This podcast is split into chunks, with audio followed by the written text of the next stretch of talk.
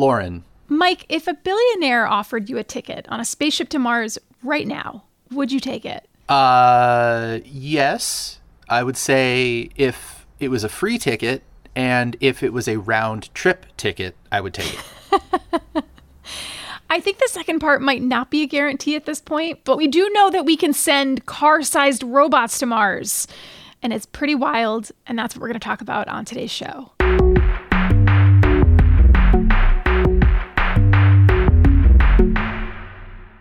Welcome to Gadget Lab. I'm Lauren Goode. I'm a senior writer at Wired. And I'm Michael Calore. I'm a senior editor at Wired. And today we are tapping our science desk. We're joined by Wired senior correspondent Adam Rogers, who has been covering all things coronavirus, color spectrums, and today, super cool Mars rovers. Hey, Adam. Hello. That's right. Don't when you if you can't send a person, send a Dalek. That's right. That's the rule. so by now, you likely all know that on February 18th, NASA landed the Perseverance rover on the surface of Mars. Its mission is to hunt for signs of alien life and generally just collect as much information as possible and send it back to us here on little old Earth. And to do that, it's been outfitted with this array of high tech gear. And this is going to allow us to learn about this planet in profound ways. So, we're going to do today's show a little bit out of order. We're going to talk about some of the tech that this rover is equipped with first. And then later, we'll talk about the broader implications of this mission to Mars and why we even want to go there in the first place. So, Adam, let's start with a couple notable things about this rover. One, it's collecting audio. And two, you just wrote a story on Wired.com this week about the cameras on Perseverance and how they actually perceive imagery much differently than we do. Tell us about this and why this is significant for this mission. Well, there's something uh, almost philosophical that you have to address if you're going to send not people to explore another planet, but robots, which is you're trying to acquire like sensory information, um, and and some of that some of that can be quantized, can be can be sent back as data. You know, the numbers for certain uh, for for for certain analyses that you can send an instrument to do, and I, I can talk about some of that. But some of it is you want to send a robot that can look at stuff, that can hear stuff. In this case, that can sense this world, and then that that information goes through the sensory organs, the mechanical sensory organs, the technology that you send, the microphones and the cameras and the sensors, the instruments, and then it has to get home. It has to get back to us somehow. Us, not wired reporters, but you know, Jet Propulsion Laboratory. Uh, and, and, then the, then there's a whole uh, vast team of humans who process all of that through their own machinery, and then it becomes something that they can that they can look at. It's this the, this arc uh, where uh, of how of how data becomes information and then becomes knowledge. So we humans send these robots to Mars to, to some extent to learn how to send better robots to Mars. A lot of the instruments on Perseverance, that's the rover that's there now, are are versions of instruments that went up on other missions, and now they kind of the, the scientists at JPL and at all these universities at NASA know how to make them work to do more of what they want to do, which is to look at their surroundings in ways that that we humans uh, you know, would would would I be able to identify easily as looking at stuff to to see things in the colors that human eyes also see if we were standing there, and also to look at them multispectrally, hyperspectrally, and other parts of the electromagnetic spectrum that a human eye wouldn't perceive, but the eyes of this rover, the eyes, you know, in scare quotes that I'm making on a on a screen, even though this is an audio medium, so that's not helpful at all. But pretend you can see it. Um, the eyes of this rover can see into the a little bit into the ultraviolet, part way into the infrared, and and also can see X-rays and have and are using a laser to project light outward to uh, to obliterate some bits of rock and see what what happens when you do it, um, and to listen with microphones that um, that might be more sensitive than a human ear. Uh, might be. But then all of those things get get reduced or transformed or changed in some way into meaningful knowledge, so that we can understand more about what what's on this other planet where humans have never been, but humans have sent a lot of our stuff. You were saying that each rover that has gone up to Mars, at least the ones that we've sent, have had progressively better technology on them with each version. And I think it's kind of interesting that this rover that just went up now, Perseverance, is essentially like the first rover of the iPhone era you know, Curiosity launched in 2011, Uh, and it was designed for a period of five or six or seven years before that. So the imaging technology on it is very representational of like that time in imaging technology. The imaging technology that we have now and the imaging technology that we have on Perseverance is, pardon the pun, astronomically better than the tech that we had 10 years ago. I mean, if you think about like how bad your Instagram photos were in 2011 and how fantastic they can be now, then you can see just like as far as mobile technology goes and just imaging sensors, the leap has been huge. That's a it's a really interesting observation.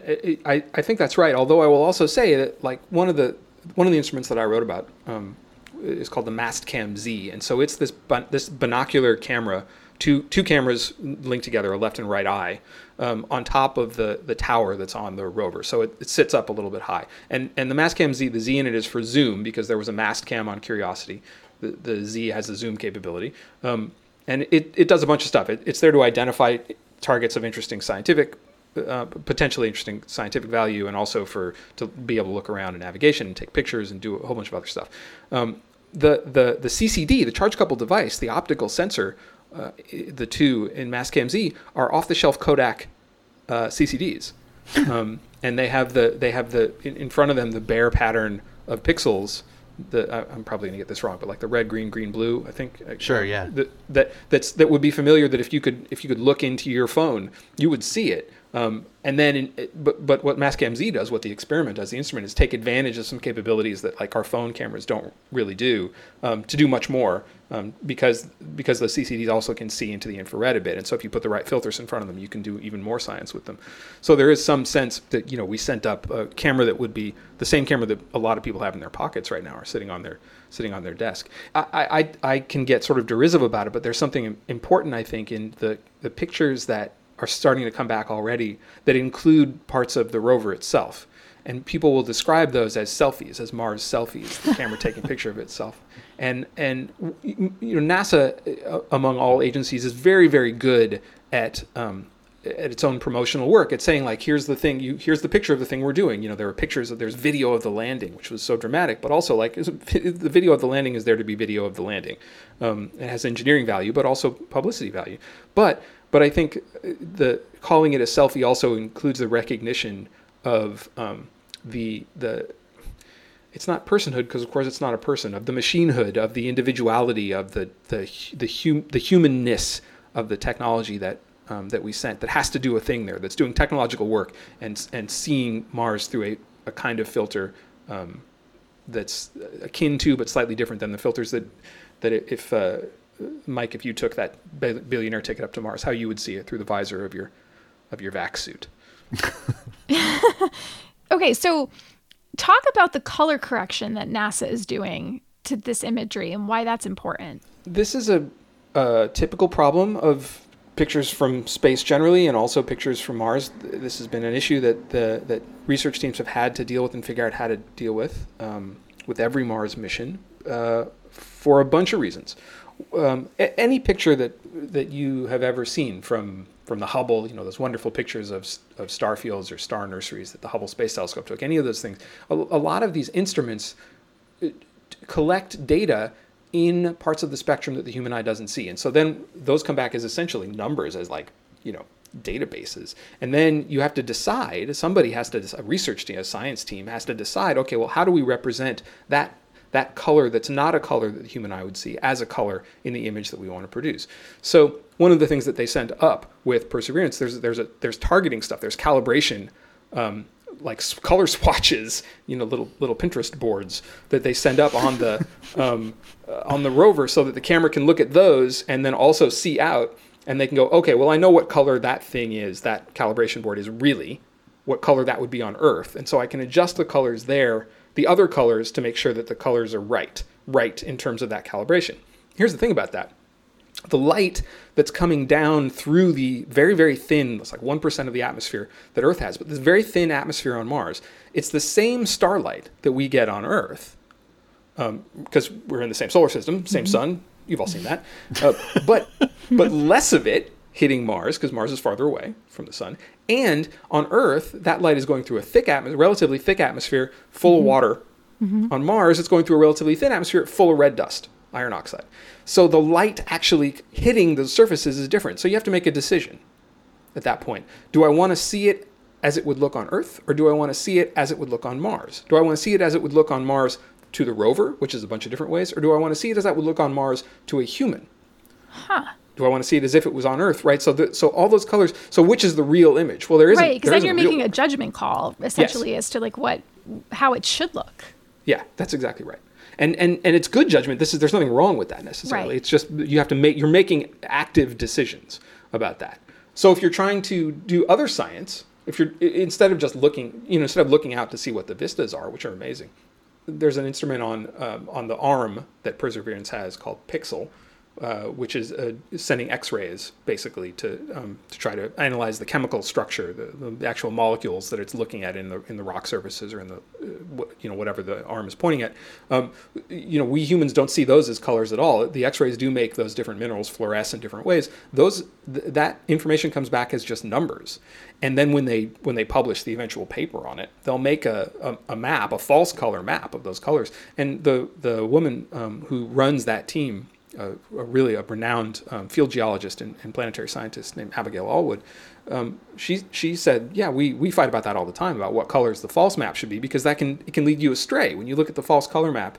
And you can say, oh, well, that area is red because it's iron oxides or whatever. But it's, it's not red, it's just some numbers. She says the image they get back, the, the PIXL instrument um, has a d- does about a postage stamp size field of view at a time with 6,000 individual pixels on that, each uh, I think a thousand microns apart or something. And, and they, uh, she says the data comes back as a hyperspectral data cube, which is made of the, the the size of the postage stamp, and then each dot that it's looking at has multiple um, multiple spectra counts for each of those dots. And I just really like the phrase hyperspectral data cube. That you just wanted to get it in there for this podcast. I just wanted to say it. I appreciate you, Adam. I put one of those on my coffee each morning.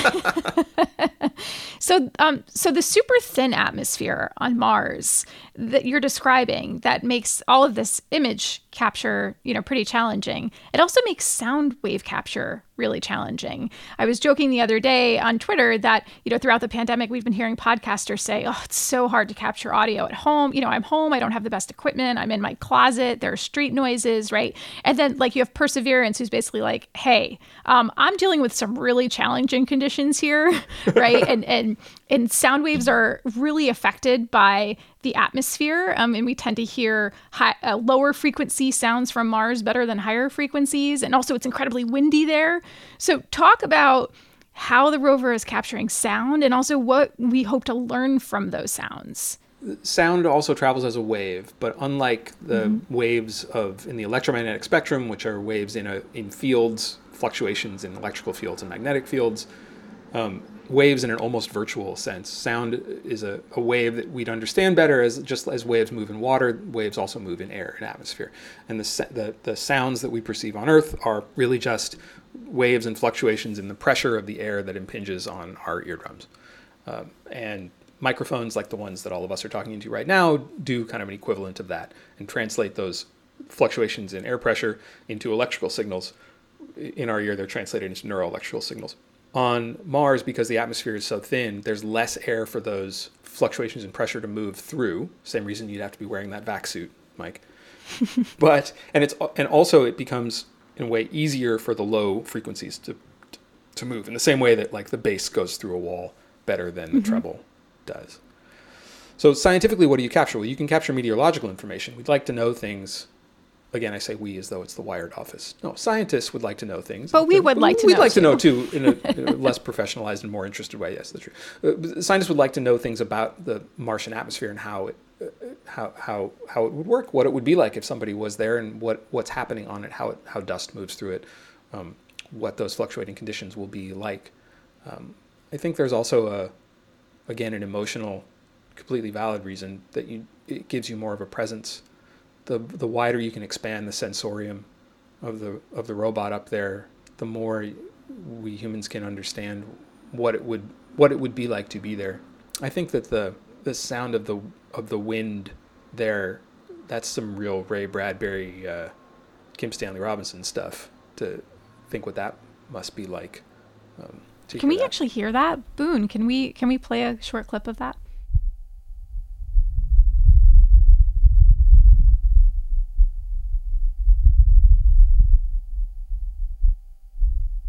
That, of course, is courtesy of NASA. Uh, so it just it just sounds really windy. But you're right. You're like, wow, that is Mars. It's interesting too. NASA describes the sensors because it has chemical sensors as being akin to taste and smell. Those are described for humans as the chemical senses. Um, it doesn't, you know, as a robot, there, there's not enough intelligence on that robot to translate that taste and smell into a into the, the primary indexicality of being in a place and sensing the things around you. But it it it's a, a, sensory package that becomes similar in, in many ways to the ones that we move through our world with. That has sight, it has two microphones, so it has binaural, you know, stereo sound like we do. It has something like taste and smell. Um, it doesn't. I don't know that it has much of touch because there's not the same kind of tactic, um, uh, you know, feedback, haptic feedback, like to understand how rough or how smooth it is. Although you, you'll get a sense of some bumpiness, I suppose, from the wheels. That's okay. I mean, we've all been living without the sense of touch for the last year anyway. So Yeah, yeah, that is uh, it's a good way to think about that. I really do keep thinking about all of this as our our separate journeys on our own little individual generation starships, um, with occasional inter- intermittent comms with each other. Uh, it does feel like that. You know, it's funny uh, how you you said that you know it can give us uh, getting all this data back and the visual data mixed with the audio data can give us all a very emotional connection. The thing that I found was most striking is like you know we all grew up with images of space travel from like the images shot on the first moon landing in the late 1960s through like the Skylab grainy 12 frames per second you know video of spacewalks in the 1970s space shuttle stuff but the video that we got back from the perseverance landing was just incredible it was like hd perfectly clear it looked hyper real in a way that i have never seen space footage look before it really felt like you were there looking down at the surface of Mars, which is just bananas when you think about it. You know what struck me about it? Uh, I've been thinking about this especially because in my house we've been rewatching some 90s science fiction TV for reasons I I can articulate, but you don't care. Um, and one of the things that is really striking about it is how the special effects were just not good because they weren't ready yet. They were trying. And the difference between that and when you watch something, when you watch The Expanse now, and it's essentially, you know, like, well, they really look like they they shot that in space. You know, it's sort of perfect because they have enough money and the effects have just gotten that good. And um, and the, the video of the descent of perseverance descent had the dust blowing up you know and, and the sky crane moving away in the dust. And really and it's a terrible thing. We I, I think i think i try not to do i try not to do the it looked like a movie thing because that's just weird and distancing and it, it makes you less present in a lot of ways in your life. But it really but i was struck by like oh that looks like i remember when james cameron movies used that dust stuff to obscure that the effects weren't that great. So there'd be dust in the field and like aliens and a lot of the, the shots of aliens and in, and in Terminator, uh, there's a lot of dust in the, in the way in the same way that like Ridley Scott used to use a lot of rain, you know, in his effects shots. So you couldn't see the wires pulling the spinner up in Blade Runner or whatever. And it was like, oh, it turns out that was more accurate than HD. like Cameron was right. Space is dusty. All right, we're going to take a quick break. Uh, I do want to mention that Wired also ran a super awesome story about a Los Angeles musician who helped design the microphone that is on the Perseverance rover. It's a really cool story about how just a conversation with a friend from the Jet Propulsion Laboratory uh, over drinks led to this incredible collaboration. Um, and, and, to Adam's earlier point, I mean, some of this stuff is really off the shelf. It's like if if Fry's did still exist, we might be able to go there and get these microphones. Um, but check that out on Wired.com. We'll link to it in the show notes, and we'll be right back.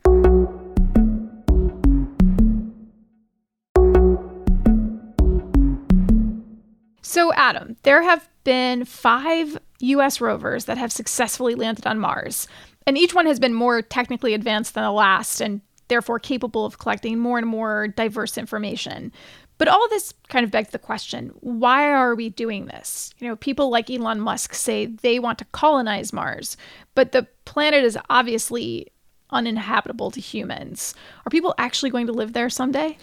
I think that uh, I, I agree with Kim Stanley Robinson, the science fiction writer and frankly political theorist, who wrote one of the great um, trilogies about what, how human beings would go to Mars.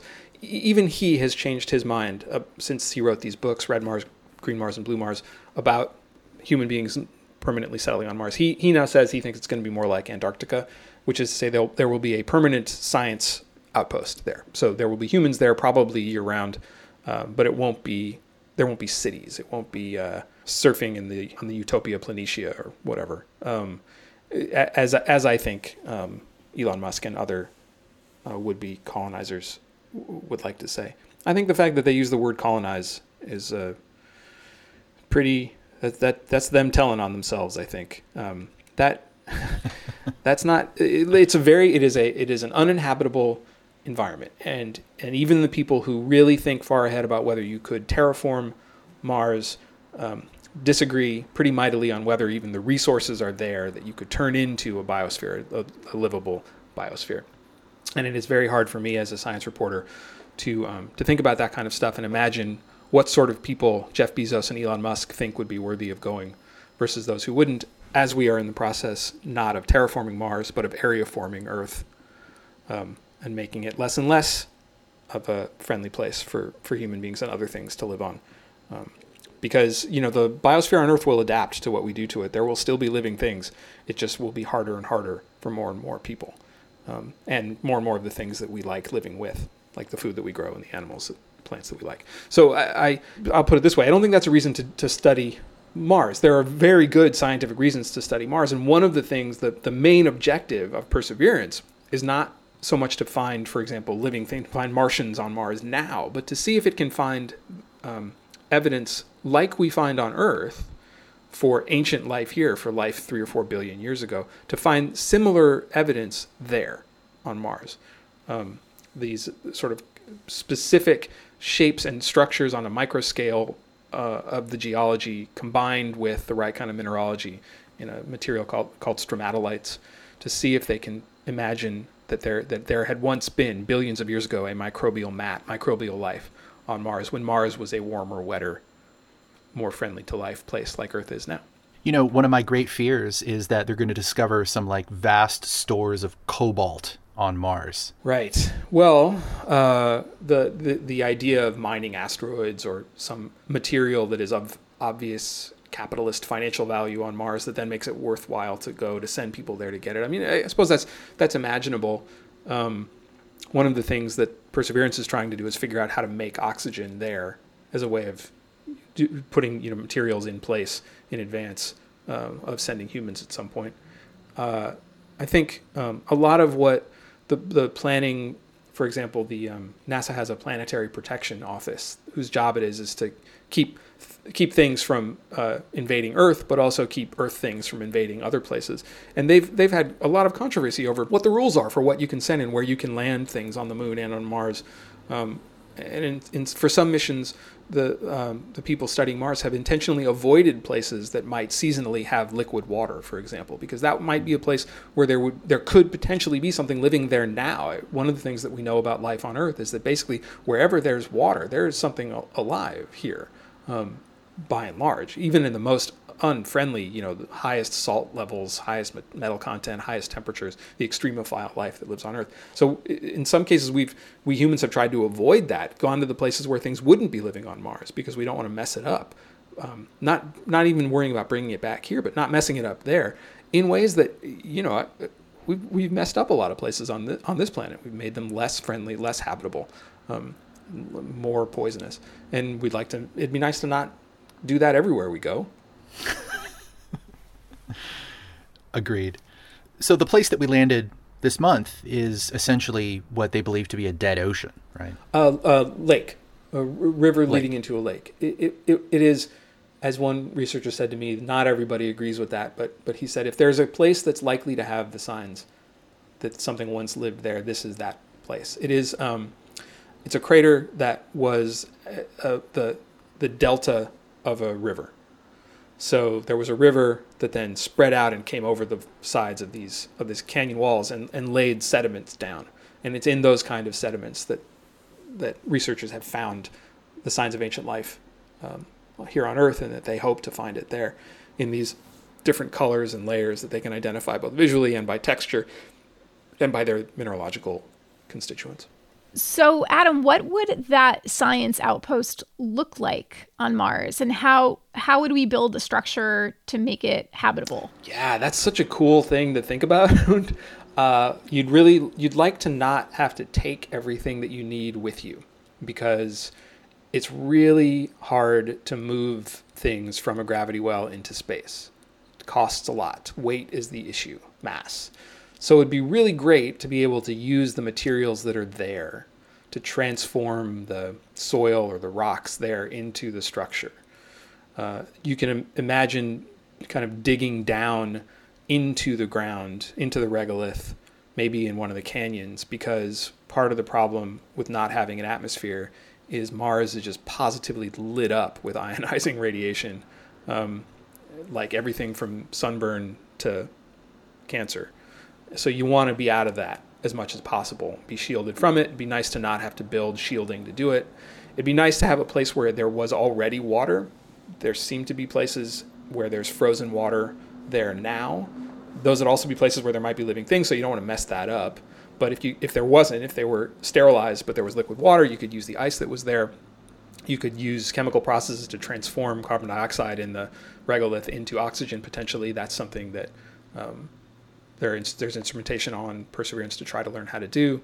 Um, and then all of that would then be studded with with science doing stuff um, in the same way that uh, that like South Pole Station is, or any of the other Antarctic stations that different countries have, to study the the weather, to study, to look outward, to have a telescope there that you could see through a thinner atmosphere and not have to deal with the bad seeing conditions that happen here on Earth. You could imagine you know doing the kind of geological mining for potential resources even. Again getting them home is difficult. It has to be they have to be so valuable that it's worth sending the rocket and then sending the rocket home somehow. Um, maybe that's you know that's possible. And uh, I, I think i sometimes have this like rueful joke that one of the things that the international space station studies is how to have an international space station. And i don't know if that's like okay so are there going to be more stations? Are there going to be better stations bigger stations? Like what what's that for? Why do you need to learn how human beings live in space if human beings aren't going to live in space if there's no place to go? So i don't know. Do you you know do you need a, a mars outpost to learn how human beings live on a mars outpost? There's the gravity's a lot less. It's not like in when, you, when they show Mars in the movies, people don't kind of bounce around. But um, I actually rode years and years and years ago. Rode the the Vomit Vomit Comet, the NASA airplane that does the parabolic arcs and that at the top of them there's free fall so that you feel what it's like to be in um, in zero g.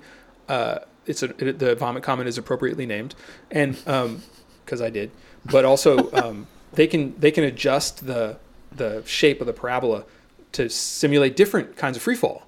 Um, so they do a couple of arcs. They did when I when I did it, they did an arc that was the moon, and an arc that was Mars, and it doesn't feel like just walking around. So even just being there will be quite uncomfortable. Um, it's it, it, it you, I guess you get used to it. I mean, people stay on the ISS for a year or more, but but it's um, it's not would not be easy living. Um, you can't grow food in that soil. You have to take all that with you, or you have to take you know the TV dinners that astronauts eat. Um, so it would uh, the inside of that early station would look a lot more like a space station than it would look like a, um, the Lars family evaporator farm on Tatooine, at least initially. Uh, all right, Adam. Last question for you: Would you go to Mars? At this point in my life, though it pains me to say it, I probably would not. Why? Why is this point in your life different from any other point in your life? Because I have responsibilities to other humans here on the ground. You mean like credit card debt? whoa, whoa, whoa! You mean I could get out of that if I go to no, that'll be the one thing that works. The comms will be like, no, your bill showed up. It's it's online billing, so you can just log in. uh, I mean, I mean that I think that the um, the risk of that trip for a very long time, even from now, even when we start to send humans, the risk of that trip will be so high that I and I feel strongly that like, no, I I have a family here, and I I uh, I want that to be uh, to be a priority. I think you know, I think my uh, I think my partner probably would do it though. not because not not because not because she feels differently about this, but because it's Mars. Because she's compelled by it. Like it's it's like yeah, but no, that's That's the thing. You get that chance, you take it, and I understand that too. I do. I've seen it on the TV. It looks great. I mean, I'm not the only one watching those old '90s science fiction shows in my house. You know, there that's a family thing. Right. Well, I look forward to her uh, hashtag Mars Life Instagram posts. It's, it's man, she'd be a great astronaut. Uh, all right, let's take a break and then we'll come back with recommendations and a special guest for recommendations.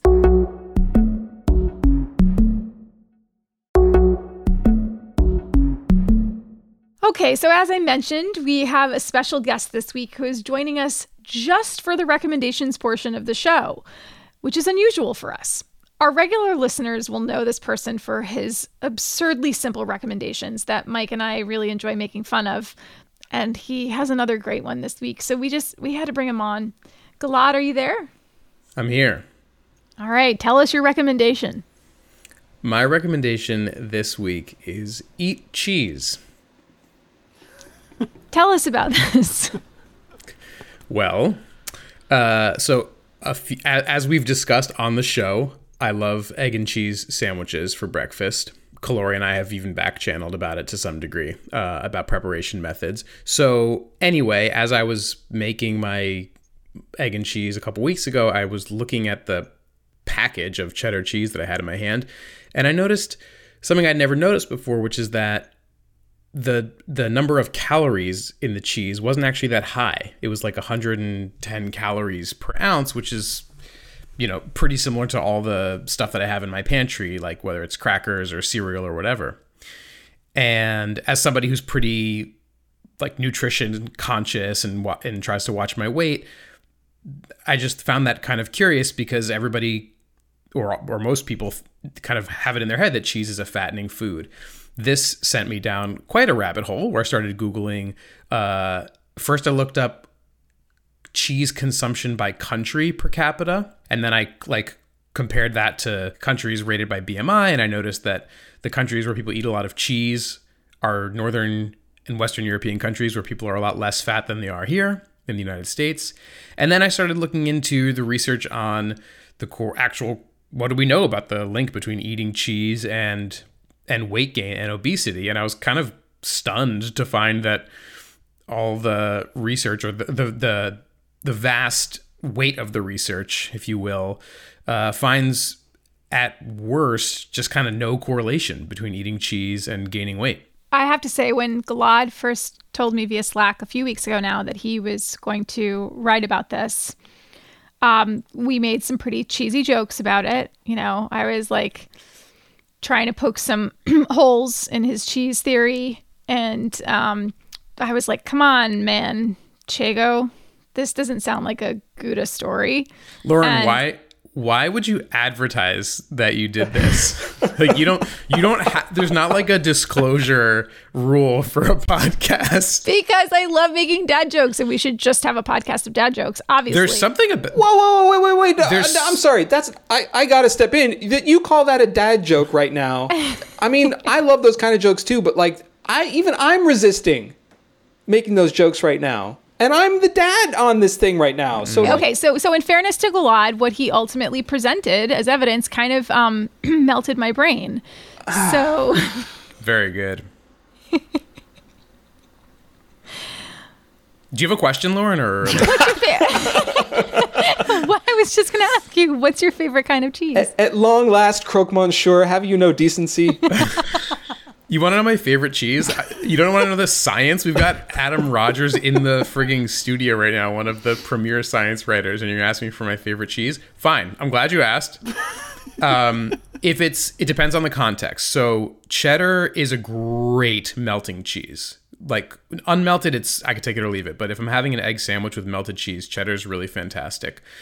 Um, if we're talking about cheese in a salad, I am a devotee of feta, which crumbles really well and is super salty. Um, and then just like gun to my head, I get to eat a bite of cheese right now. What's it going to be? Probably a, a French goat cheese with a, a proper rind on the outside. And where do you get your cheeses? The store. Cows or goats mostly, Lauren. Buffalo. I love. I actually like I like beaver cheese, Adam. They're a mammal. They're a no, it's mammal. true. You're right. Oh, all right. In fairness, I asked for this. I basically kicked off the segment saying we enjoy making fun of Gilad, and he has successfully turned the tables on me. So, um, good job, Gilad. Thank you. Actually, it's always a pleasure having you on the show. Now that you have that fancy new microphone that somebody really cool on staff sent you, we'll have to have you on more often. Yeah, I was going to say my second recommendation this week is work at a place where half of your colleagues do consumer tech um, because and are and and then a subset of them are really nice because then somebody like Lauren Goode will mail you, will overcome her fears of the UPS store and ship you uh, a spare microphone across the country from California to Washington D.C. so you can come in in crystal clear audio and talk about cheese. I go to FedEx and UPS and USPS on very rare occasions these days, only for people I really like. So you're welcome, Gilad. Thank you. All right, Adam, as our actual guest this week, what it, Gilad, stick around. Adam, what's your recommendation? All right, I have, I have two recommendations. My one recommendation is to follow Gilad's recommendation and eat cheese because he's absolutely right. Uh, my second recommendation is I'll tell the story super fast. My children both have been um, doing a lot of blacksmithing during the uh, during the pandemic. They're they're both taking blacksmithing because you can do that outside. There's some classes. It's the East Bay, you know, and uh, and so my my youngest broke one of his store bought knives, a Mora knife, really good, and he said, "Oh, I want to make this into a folding knife." But that required that we had to drill through the blade, this hardened steel blade, to put the pivot in. Um, which, after going through about six different kinds of drill bits, because I don't have a drill press yet, and I just using hand drill, and it would I only got about a 32nd of an inch through this thing, and we every weekend we'd go out there and fail again and again. Finally, I went on this engineer Slack group that I'm part of and just asked for help, and they pointed me to a to a to granite tile drill bits, the drill bits that you use to drill through like tiles if you're tiling a walk or whatever. I got some of those off McMaster Carr, and finally was able to drill through the hardened steel Mora knife blade and make a perfect good little hole for this folding knife. So I recommend granite tile drill bits. Answering the question everyone was wondering. Says the guy with the, says the cheesemonger over there. You're gonna come at me for my recommendation after after recommending cheddar. I mean, at least I'm up in here with like Cotswold with the, the chives and the onion. The Cotswold, it's delicious. Slice of that and a cracker. That does sound good. My children have been taking blacksmithing lessons. Yeah, yeah. Berkeley, man. Berkeley, man. Berkeley. All right, Mike, what's rep your it. recommendation? Uh, well, it has nothing to do with blacksmithing, but uh, I am going to recommend a website that I think everybody who is interested in the stuff that we talk about on this show would also be interested in. It's called restofworld.org. It's a relatively new website. It's a couple years old, and it's technology news, but it's technology news through a very different lens than what you're used to if you read, say, Wired, or if you read the New York Times or Washington Post or any of the big tech publications like The Verge.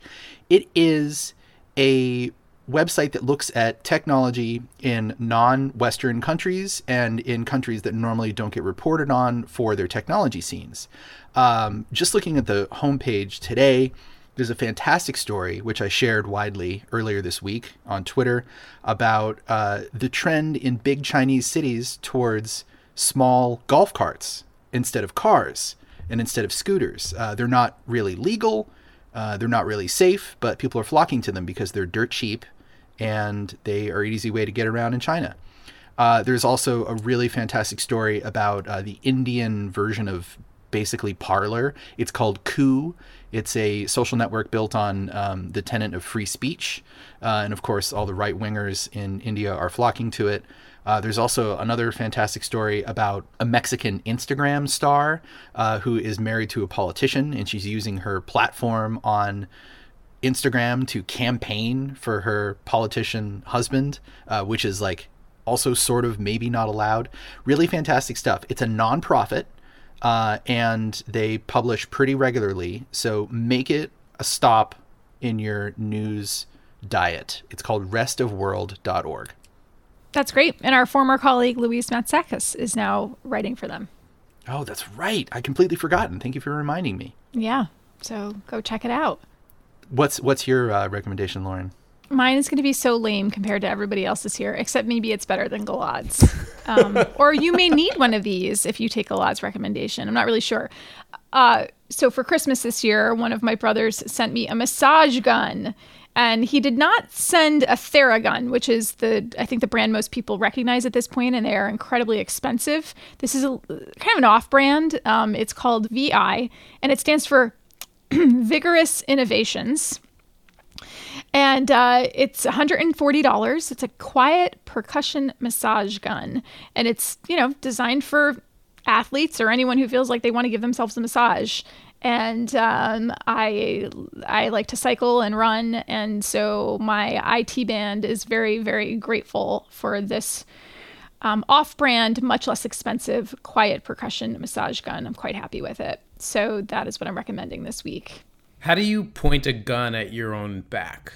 Well, as I mentioned, Gilad, if you were listening, I don't Sorry, use what? it on my back. I use it on my IT band. So I basically use it on my legs. Okay, I was listening and I didn't know what an IT band was. I thought that was the people who you ask for help if your email's not working. I got really. and they play music And they on the answer side. in Yeah, Thank you, Gilad. right. No, mo- most journalism outfits have actually gotten rid of the IT departments, leaving us all to our own devices, quite literally, to figure shit out. so no, it is not. It is not that IT. It is the IT band that runs up and down your leg and and like, yes, it's it feels it's painful to massage it. But uh, it can get very tight, and then, and then it's also once it's very tight, it's painful to exercise with a tight IT band, and so the the massage gun really helps that quite a bit. It's true though that the using it on your back or parts that you can't reach would be hard because of course guns don't massage people. People massage people. so you really, right, right. You can do it on your um on your lats, you know, but then you're sort of you're never fully relaxing. right. But yeah. Um I keep thinking that those would be good to shoot a massage at someone else from a distance. Like you could get like a sniper massage gun. yeah, Adam, uh, have you heard of this thing? Uh, it's called COVID 19. not sure if you're familiar with it, but um, probably not a good idea in certain situations to let someone get that close to you at this point in time. We're, we may be getting close to that. But that's what I'm saying is a remote, like a one on a really long, on like a tripod mount with a long arm, like a 10, 10 feet away, like getting massaged at 300 yeah, yards. I can picture Yeah. this. I'm with you. All right, let's put NASA on this. This has to be their next mission. Instead of like a, a you know a giant mast with a laser blaster, we need we need a freaking massage gun on a robot arm. Okay. Uh, this has gone off the rails, and I'm happy about that. Thank you so much to Adam and to Gilad for joining us for this episode. And Adam, um, tell people where they can buy your new book. Well, the book is Full Spectrum How the Science of Color Made Us Modern. Comes out May 18th. It'll be on all of the electronic places that sell books, from the Amazons to the bookshops to the independent bookstores who you want to keep in business for when we can all leave our homes and go browse once more. Uh, and I promise to put more links up in places like Twitter, where I'm at Jet Jocko. And if you email Adam, he will mail you one. Yeah, email Adam Damn it, directly. he loves that. and Gilad, where can people acquire a selection of your fine curated cheeses? You know, th th I I am glad you asked. I uh, I just decided, like while you were asking that question, I'm going to start start my own cheese subscription service. Um, so it's called Monger, like M O N G dot R.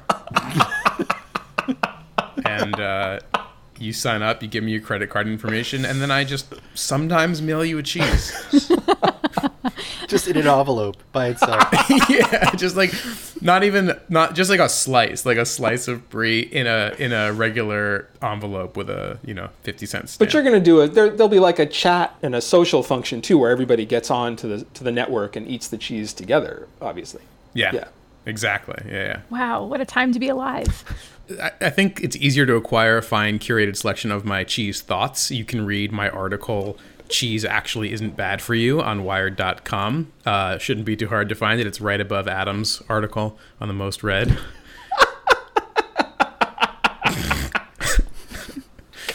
All right, thank you everyone for listening to this wild show. If you have feedback, you can find all of us on Twitter. Just check the show notes. And like we said, Adam really enjoys email, so just send him lots of email.